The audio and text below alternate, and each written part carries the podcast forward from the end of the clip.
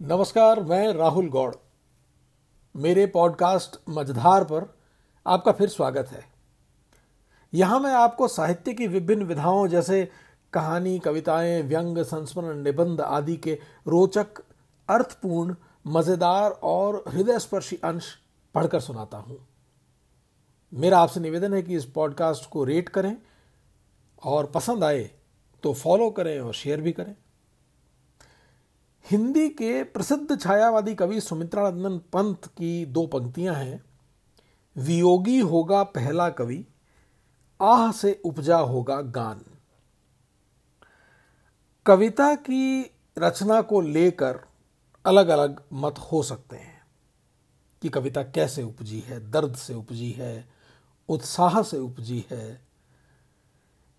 परंतु आज के एपिसोड में मैं जिस कवि या गीतकार की रचनाएँ आपके लिए लेकर के आया हूँ, उनकी न केवल कविताएँ, परंतु कुछ हद तक उनका जीवन भी ऐसा है कि उस पर ये पंक्तियाँ सटीक बैठती हैं। आज के एपिसोड में मैं आपके लिए पंजाबी भाषा के प्रसिद्ध कवि शिव कुमार बटालवी की कुछ रचनाएँ लेकर के आया हूँ। शिव कुमार बटालवी सन 1936 में जन्मे थे और मात्र सैंतीस साल की उम्र में 1973 में, इस फानी दुनिया को अलविदा कह गए। लेकिन इस छोटी सी ज़िंदगी में उन्होंने दर्द, विछोह, असीम दुख टीस और मृत्यु इच्छा के भावों को ऐसी निर्दोष, पवित्र और कशिश भरी आवाज़ दी है कि शिव को आज तक उनकी एक रचना के नाम पर बिरहा द सुल्तान, यानी the king of separation the sultan of separation कहा जाता है। सरहद के दोनों ओर पंजाब में तो शिव कुमार दशकों से प्रेम, विछोह और उससे उपजे दर्द की आवाज़ के रूप में जाने जाते रहे हैं और इनके गीतों को जगजीत सिंह नुसरत फ़तेह अली ख़ान और गुलाम अली आदि ने बहुत गाया है। पर हालिया कुछ सालों में नए श्रोताओं ने भी इनके गीत फ़िल्मों में सुने हैं और बहुत पसंद किए हैं। मिसाल के तौर पे आपको ये गीत याद होंगे, आज दिन चढ़िया तेरे रंग वर्गा, या माए नी माए, या फिर एक कुड़ी जिदा नाम मोहब्बत, गुम है। शिव को उनके काव्यात्मक उपन्यास लूणा के लिए उन्नीस सौ सड़सठ में साहित्य अकादमी पुरस्कार दिया गया था। शिव कुमार बटालवी ने अपनी कविताएँ पंजाबी में लिखी हैं पर यह मेरी खुशकिस्मती रही कि तीन चार साल पहले मुझे विश्व पुस्तक मेले में शिव कुमार का एक पूरा कविता संग्रह देवनागरी लिपि में और पंजाबी भाषा में आ, मिल गया जो आरसी पब्लिशर्स चांदनी चौक दिल्ली ने छापा है। जैसा कि हर अच्छे कवि के साथ होता ही है, शिव कुमार के संपूर्ण काव्य संग्रह में से दो तीन गीत चुनना बहुत मुश्किल काम है, पर यहाँ मेरा काम आपके लिए शिव के समृद्ध रचना संसार में सिर्फ़ एक छोटा सा झरोखा खोल देने का है। उसके बाद आप स्वयं इनके रचना संसार में उतर कर कितना आनंद ले सकते हैं, ये आप पर निर्भर है। एक बात और, कविताएँ हर पाठक की इतनी निजी अनुभूति होती हैं और हर एक के मन में एक अपना, एक व्यक्तिगत संसार निर्मित करती हैं तो उनके ऐसे अर्थ निकाल देना जो सभी को मान्य हो, बड़ा दुरूह कार्य है, बड़ा मुश्किल है, खासकर तब जबकि कवि की रचनाओं पर बहुत काम पहले हो चुका हो। शिव के साथ तो ये है ही। मगर जैसा मैंने कहा कि मैं सिर्फ़ इशारा भर कर देना चाहता हूँ ऐसे सुदीप पाठकों को, जो अब तक शिव के भव्य रचना संसार से अपरिचित हैं, या भाषा के चलते उसका आनंद नहीं ले पा रहे हैं। तो ये अर्थ मैंने खुद की समझ से और इंटरनेट पर जो जानकारी कहीं कहीं उपलब्ध है, उससे निकाली है और मैं आग्रह करूँगा कि अगर किसी व्यक्ति को ऐसा लगता है कि कहीं पे कोई गलती है या कोई ऐसी चीज़ है कि जहाँ पे कुछ संभावित अर्थ और हो सकता है तो वो ज़रूर हमसे शेयर करें, जिससे कि हम उसको ठीक कर सकें। अंततः सही चीज़ तक पहुँचना ही तो हमारा कार्य है। ठीक है? तो हम आगे चलते हैं।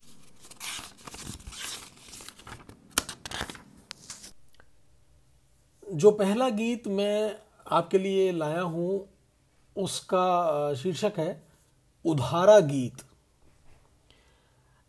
इससे पहले कि मैं इसका अनुवाद करूँ, मैं आपको ये बताऊँ कि शिव के गीतों में गहरे दर्द की अभीपसा और तीव्र इच्छा दिखती है। इसको यूँ समझे कि जैसे कोई पहाड़ की चोटी पे पहुँच के या गहरे पानी से निकल करके ज़्यादा से ज़्यादा ऑक्सीजन अपने अंदर भरना चाहता है, कुछ ऐसी ही तीव्रता से शिव की कविताओं के नायक या नायिकाएँ दर्द और दुख को ज़ोर से अपने अंदर में और तीव्रता से भर लेना चाहते हैं और इसी भाव के बिंब से इनकी कविताओं को देखा जाए, खास करके ये जो मैं आपको सुना रहा हूँ। तो जैसा मैंने कहा कि इसका शीर्षक है उधारा गीत।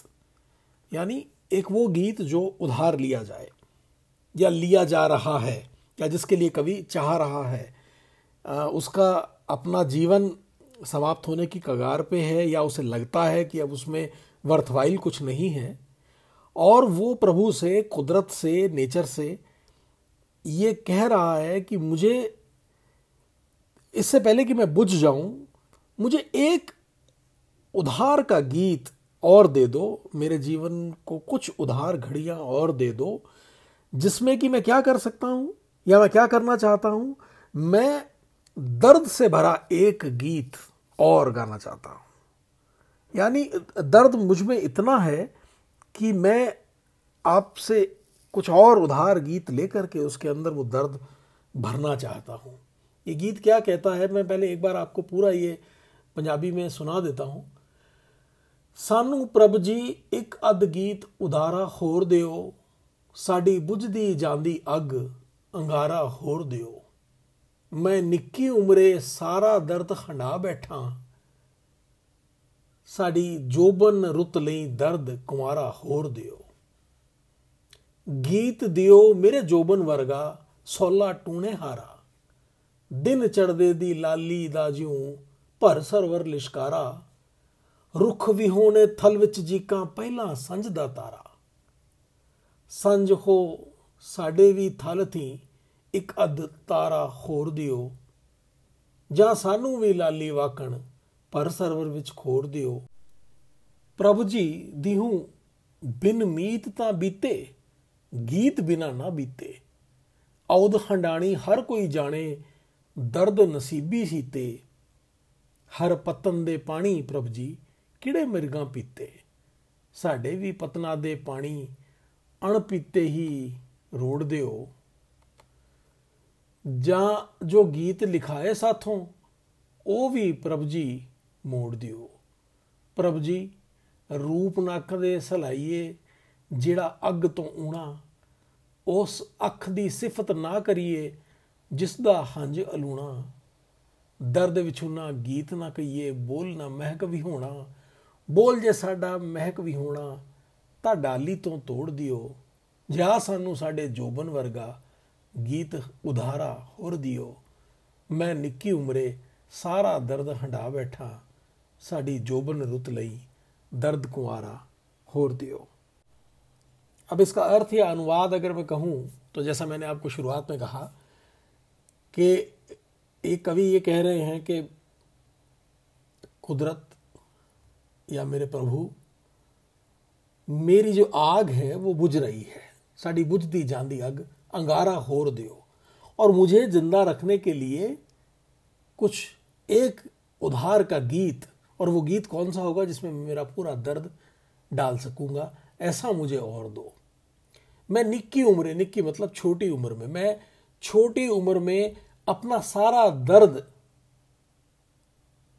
इस्तेमाल कर चुका हूँ। सारा दर्द हंडा बैठा हा। साड़ी जोबन रुत लई। अब जो मेरा यौवन है, उसके लिए मुझे दर्द कुंवारा फ्रेश पेन आप जिसे कह सकते हैं, कि मैंने अपनी छोटी उम्र में मैंने इतना दर्द और इतना दुख देख लिया है कि वो सब मैंने वहाँ इस्तेमाल कर लिया है। अब मेरी जवानी के लिए मुझे नया कुंवारा दर्द और दो। गीत दियो मेरे जोबन वर्गा, सौला टूणे हारा। मेरा जैसा यौन है, सौला मतलब सांवला टूने हारा मतलब जो सामने वाले पर जादू टोना कर दे मैजिकल तो मुझे गीत दो मेरे यौवन जैसा। इतना सुंदर, इतना सांवला, सलोना और जो जादू कर सके। दिन चढ़ दे दी लाली दाजियों पर सरवर लिशकारा। जैसे कि एक चढ़ते हुए दिन की जो लाली है, वो एक फैले हुए फैली हुई झील के पानी में किस तरह से एक अपनी लाली बिखेर देती है, कुछ इस किस्म से वो सुंदर हो, इस किस्म से वो जादू कर सके, ऐसा वो दर्द उसमें भर सके, ऐसा गीत वो मांग रहे हैं। गीत दियो मेरे जोबन वर्गा, सौला टूणे खारा, दिन चढ़ दे दी लाली दाजियों पर सरवर लिशकारा। रुख विहू ने थल विच जीकन रुख कहेंगे पेड़ों को। रख विहूने मतलब जहाँ पे कोई पेड़ नहीं हो, रेगिस्तान हो। और ऐसा रेगिस्तान और जहाँ पे आदमी दिशा पाने के लिए जिसके पास कुछ नहीं हो, घोर अंधेर है, और वहाँ पे एक साँझ को जो पहला तारा निकलता है, और उस तारे से लोग अपने जीवन की उस यात्रा की दिशा निर्धारित करते हैं।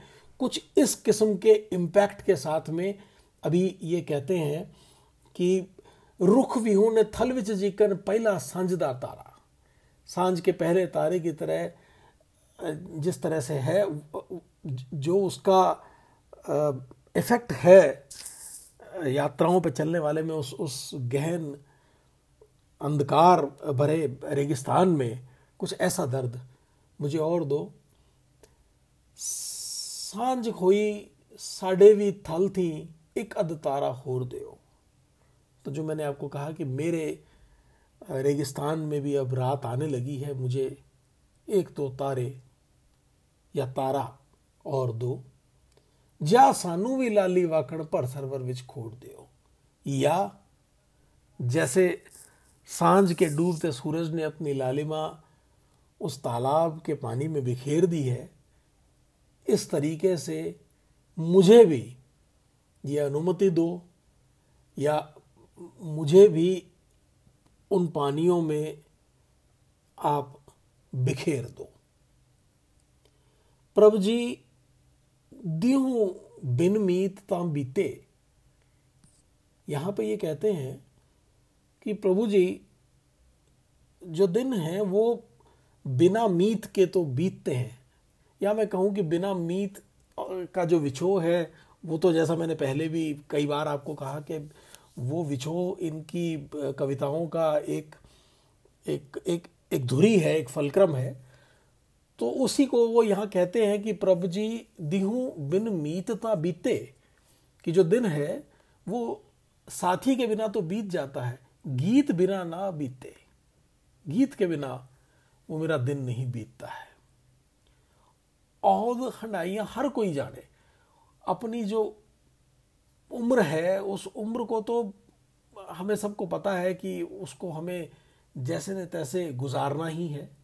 We have to deal with it दर्द नसीबी सीते और जो जो दर्द है उस उम्र के अंदर, वो हमारा नसीब है, हमें उसके साथ ही जीवित रहना है।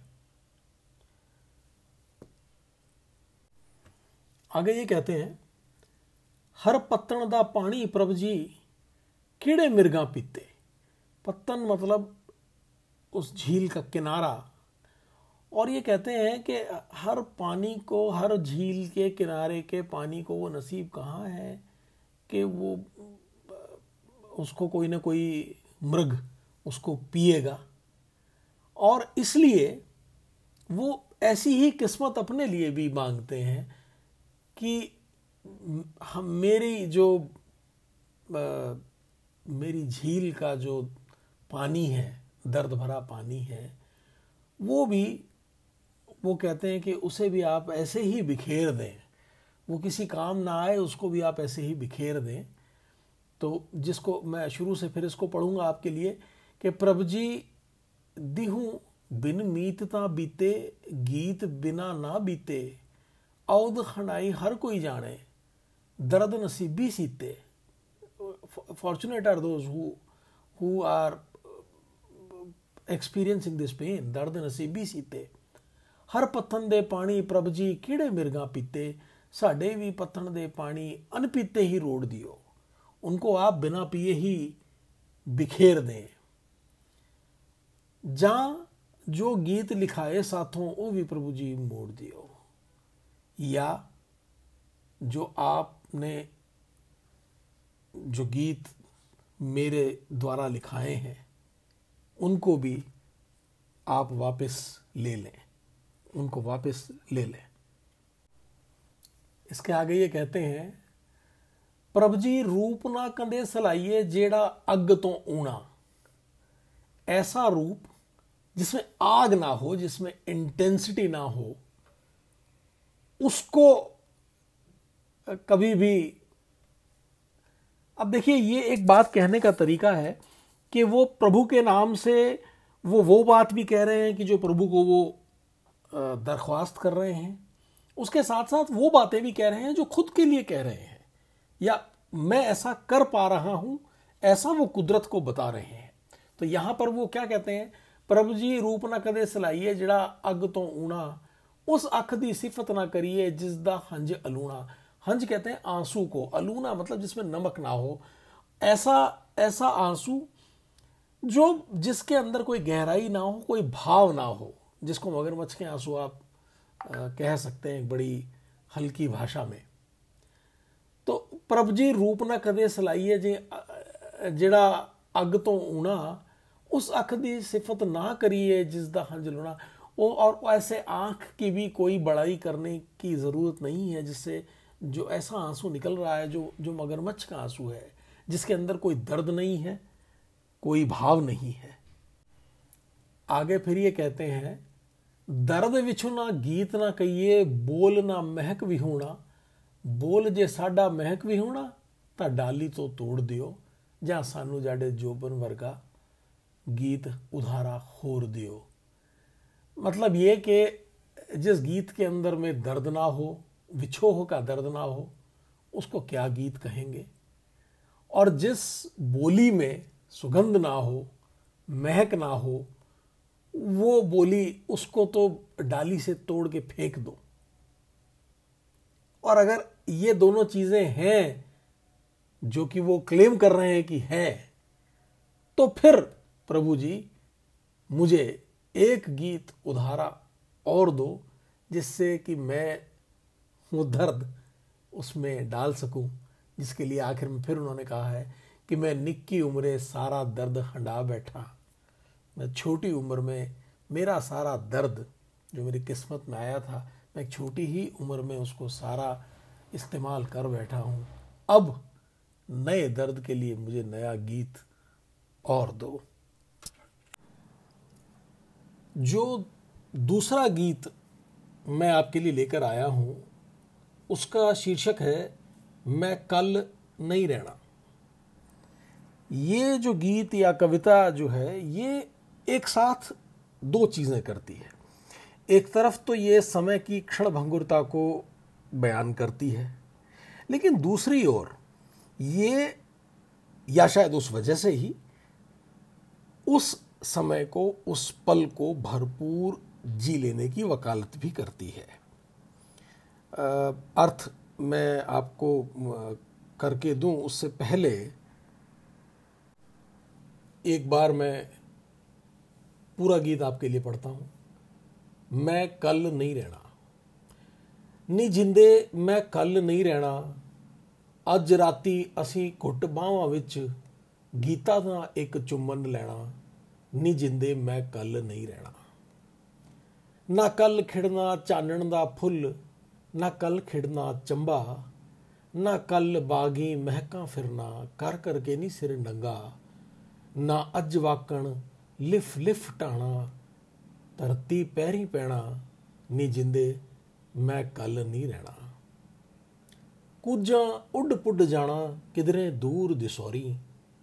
ਕੱਲ ਤੱਕ ਪੀੜ ਮੇਰੀ ਨੂੰ ਸਮਿਆ ਵੱਲ ਲੈ ਜਾਣਾ ਜ਼ੋਰੀ। ਨਾ ਰੁੱਤਾ ਗੱਲ ਕੱਲ ਨੂੰ ਰਹਿਣਾ, ਫੁੱਲਾਂ ਦਾ ਕੋਈ ਗਹਿਣਾ।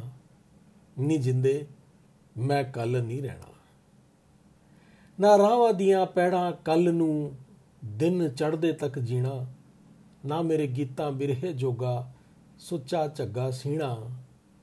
ਮੁੜਨਾ ਤਵਾਰੀਖ ਦੀ ਛਾਵੇਂ ਇੰਜ ਹੰਝੂ ਕੋਈ ਬਹਿਣਾ, ਨੀ ਜਿੰਦੇ, ਮੈਂ ਕੱਲ ਨਹੀਂ ਰਹਿਣਾ। ਨਾ ਅੱਜ ਵਾਕਨ ਮੁੜ ਮਿਲ ਕੇ ਰਲ ਮਿਲ, ਤੂੰ ਬਹਿਣਾ, ਮੈਂ ਬਹਿਣਾ। ਨਾ ਕੱਲ ਇਦਾਂ ਸੂਰਜ ਚੜਨਾ ਨਾ ਕੱਲ ਇਦਾਂ ਲੈਣਾ ਸਮੇਂ ਦੇ ਪੰਛੀ ਦਾਣਾ ਦਾਣਾ ਸਾਹ ਨਾ ਚੁਗ ਲੈਣਾ ਨਹੀਂ ਜਿੰਦੇ ਮੈਂ ਕੱਲ ਨਹੀਂ ਰਹਿਣਾ ਅੱਜ ਰਾਤੀ ਅਸੀਂ ਕੁੱਟ ਬਾਵਾਂ ਵਿੱਚ गीता दा एक चुम्बर लेना तो जैसा मैंने आपको कहा कि इस कविता में आप देखेंगे कि कवि जो आज के समय का सौंदर्य है, उसे बयान करता चल रहा है और ज़िंदगी से वो पुरजोर गुजारिश कर रहा है कि मुझे कल नहीं रहना है तो आज आज का पल मैं किस तरह से पूरे पैशन के साथ, पूरे जोश के साथ गुजार लूँ, पूरी भावनाओं के उदात वेग के साथ गुजार लूं ये वो कहना चाह रहा है नी जिंदे जिंदे जैसा कि हम जानेंगे जीवन जिंदगी नी जिंदे मैं कल नहीं रहना अज राती आज रात ਅਸੀਂ ਘੁੱਟ ਬਾਹਾਂ ਵਿੱਚ गीता का एक चुम्बन लेना असी कहते हैं हमको प्लूरल तो अब यहां पर ये इन एक साथ ये ज़िंदगी के साथ एकाकार होने की भी कोशिश है वो एड्रेस भी ज़िंदगी को कर रहे हैं तो साथ में कहते हैं कि ज़िंदगी मुझे कल तक नहीं रहना है तो आज ही रात आओ, हम मेरा एक गीत कस के अपनी बाहों में भर लें और उसका चुम्बन ले लें। है ज़िंदगी, चूँकि मैं यहाँ पे कल नहीं होऊँगा। इसके आगे ये क्या कह रहे हैं? न कल खिड़ना चानन दा फुल।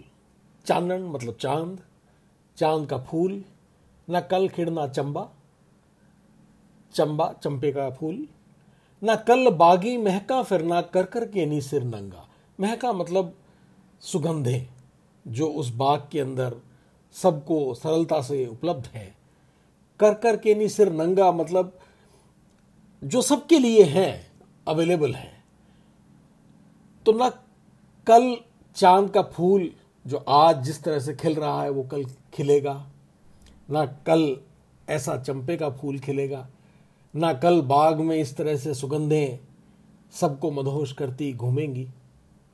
ना अज वाकण लिफ लिफ टाणा, तरती पैरी पैणा, ना आज की तरह धीरे धीरे जो टहनियाँ है, वो मंद बयार में हिलती हुई, लिफ लिफ, धीरे धीरे हिलती हुई, धरती के पाँव पड़ेंगी। अब आप देखिए कितना सुंदर मंजर वो बना रहे हैं कि चाँद का ऊपर फूल खिला हुआ है, चंबे का फूल खिला है, चारों ओर महक बाग में है और जो पेड़ है, उसका, उसकी जो टहनियाँ हैं, वो धीमे धीमे लहरा रही हैं और धरती को छू रही हैं। तो ऐसा जो मंजर है, वो इतना सुंदर है, आज है तो फिर मुझे ज़िंदगी कल नहीं रहना। मैं फिर आपके लिए इसको पढ़ूँ।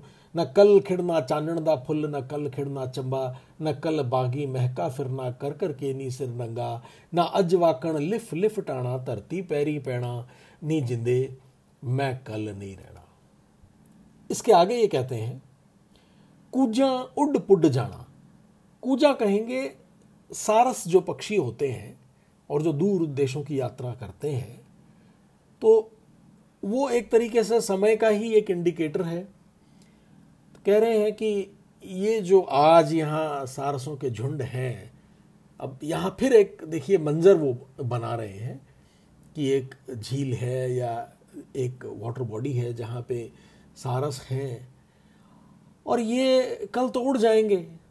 किधरे दूर दिसोरी, कहीं दूर देश में, कौन से देश दिशाओं में ये चले जाएँगे, किसी को पता नहीं।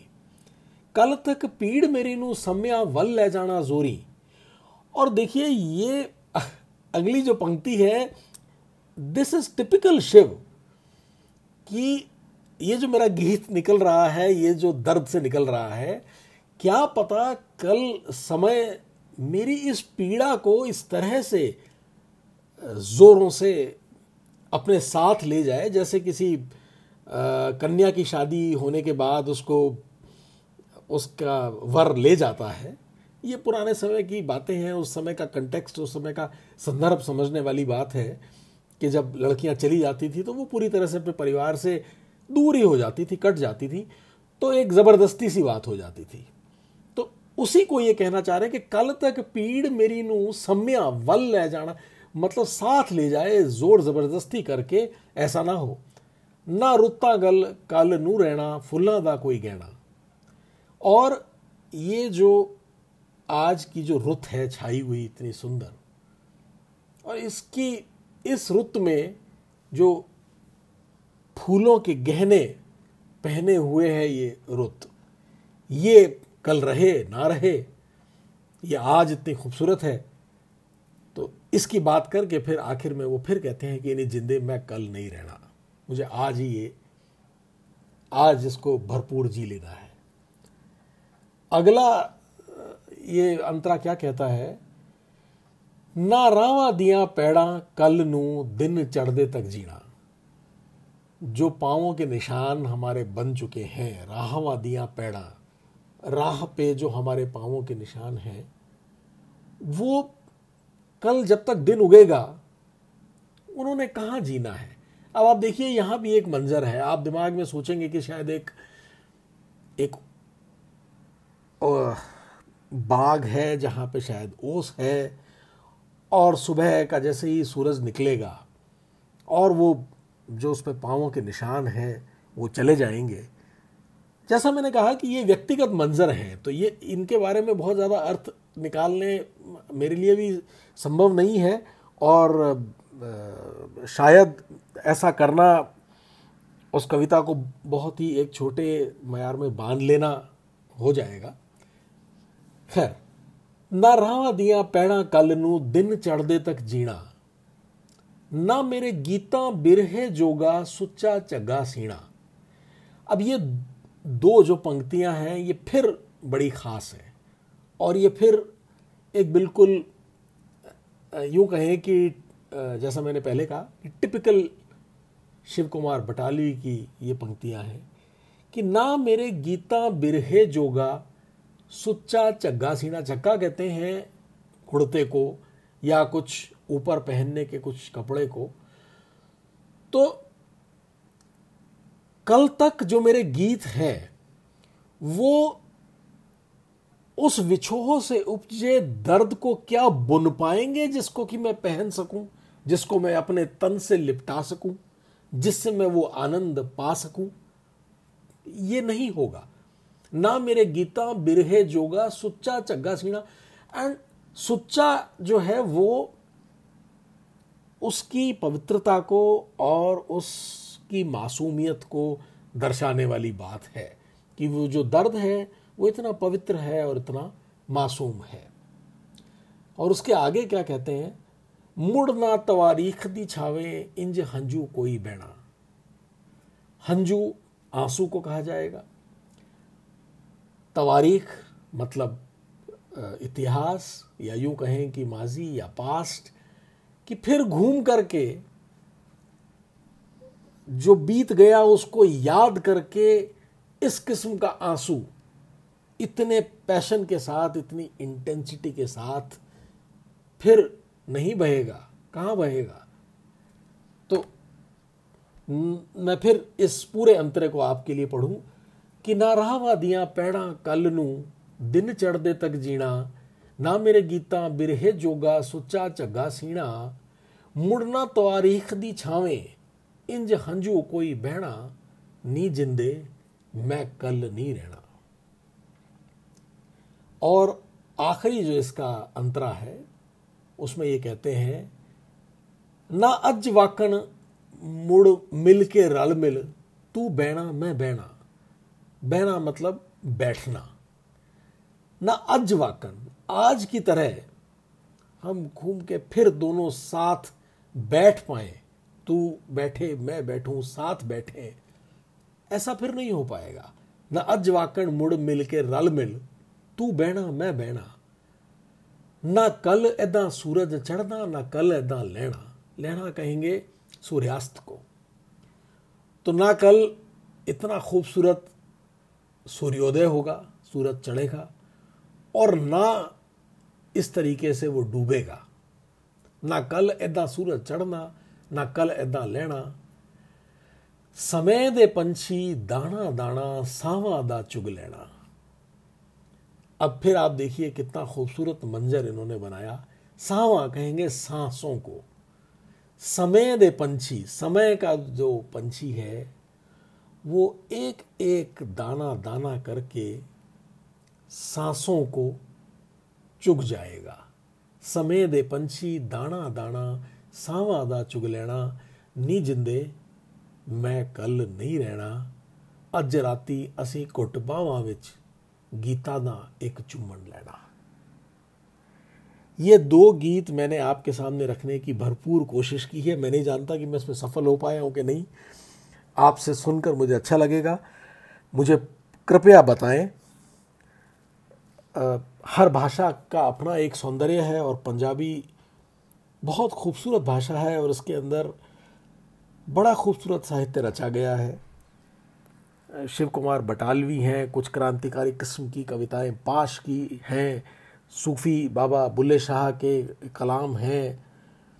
तो मैं आपको ये कहूँगा कि आप शिव कुमार बटालवी जैसे कवि के अंदर और डूबे, और इनके दर्द को और इनके पीड़ा को समझने की और किस तरह से उन्होंने उसको लिखा है, उसका आनंद लेने की कोशिश करें। और दूसरे कवियों को पढ़ें। मुझे आशा है कि ये एपिसोड आपको पसंद आया होगा। अगले एपिसोड में मैं फिर कुछ और नए या रोचक अंश के साथ आपकी सेवा में फिर हाजिर होऊँगा। तब तक के लिए आज्ञा दीजिए। नमस्कार।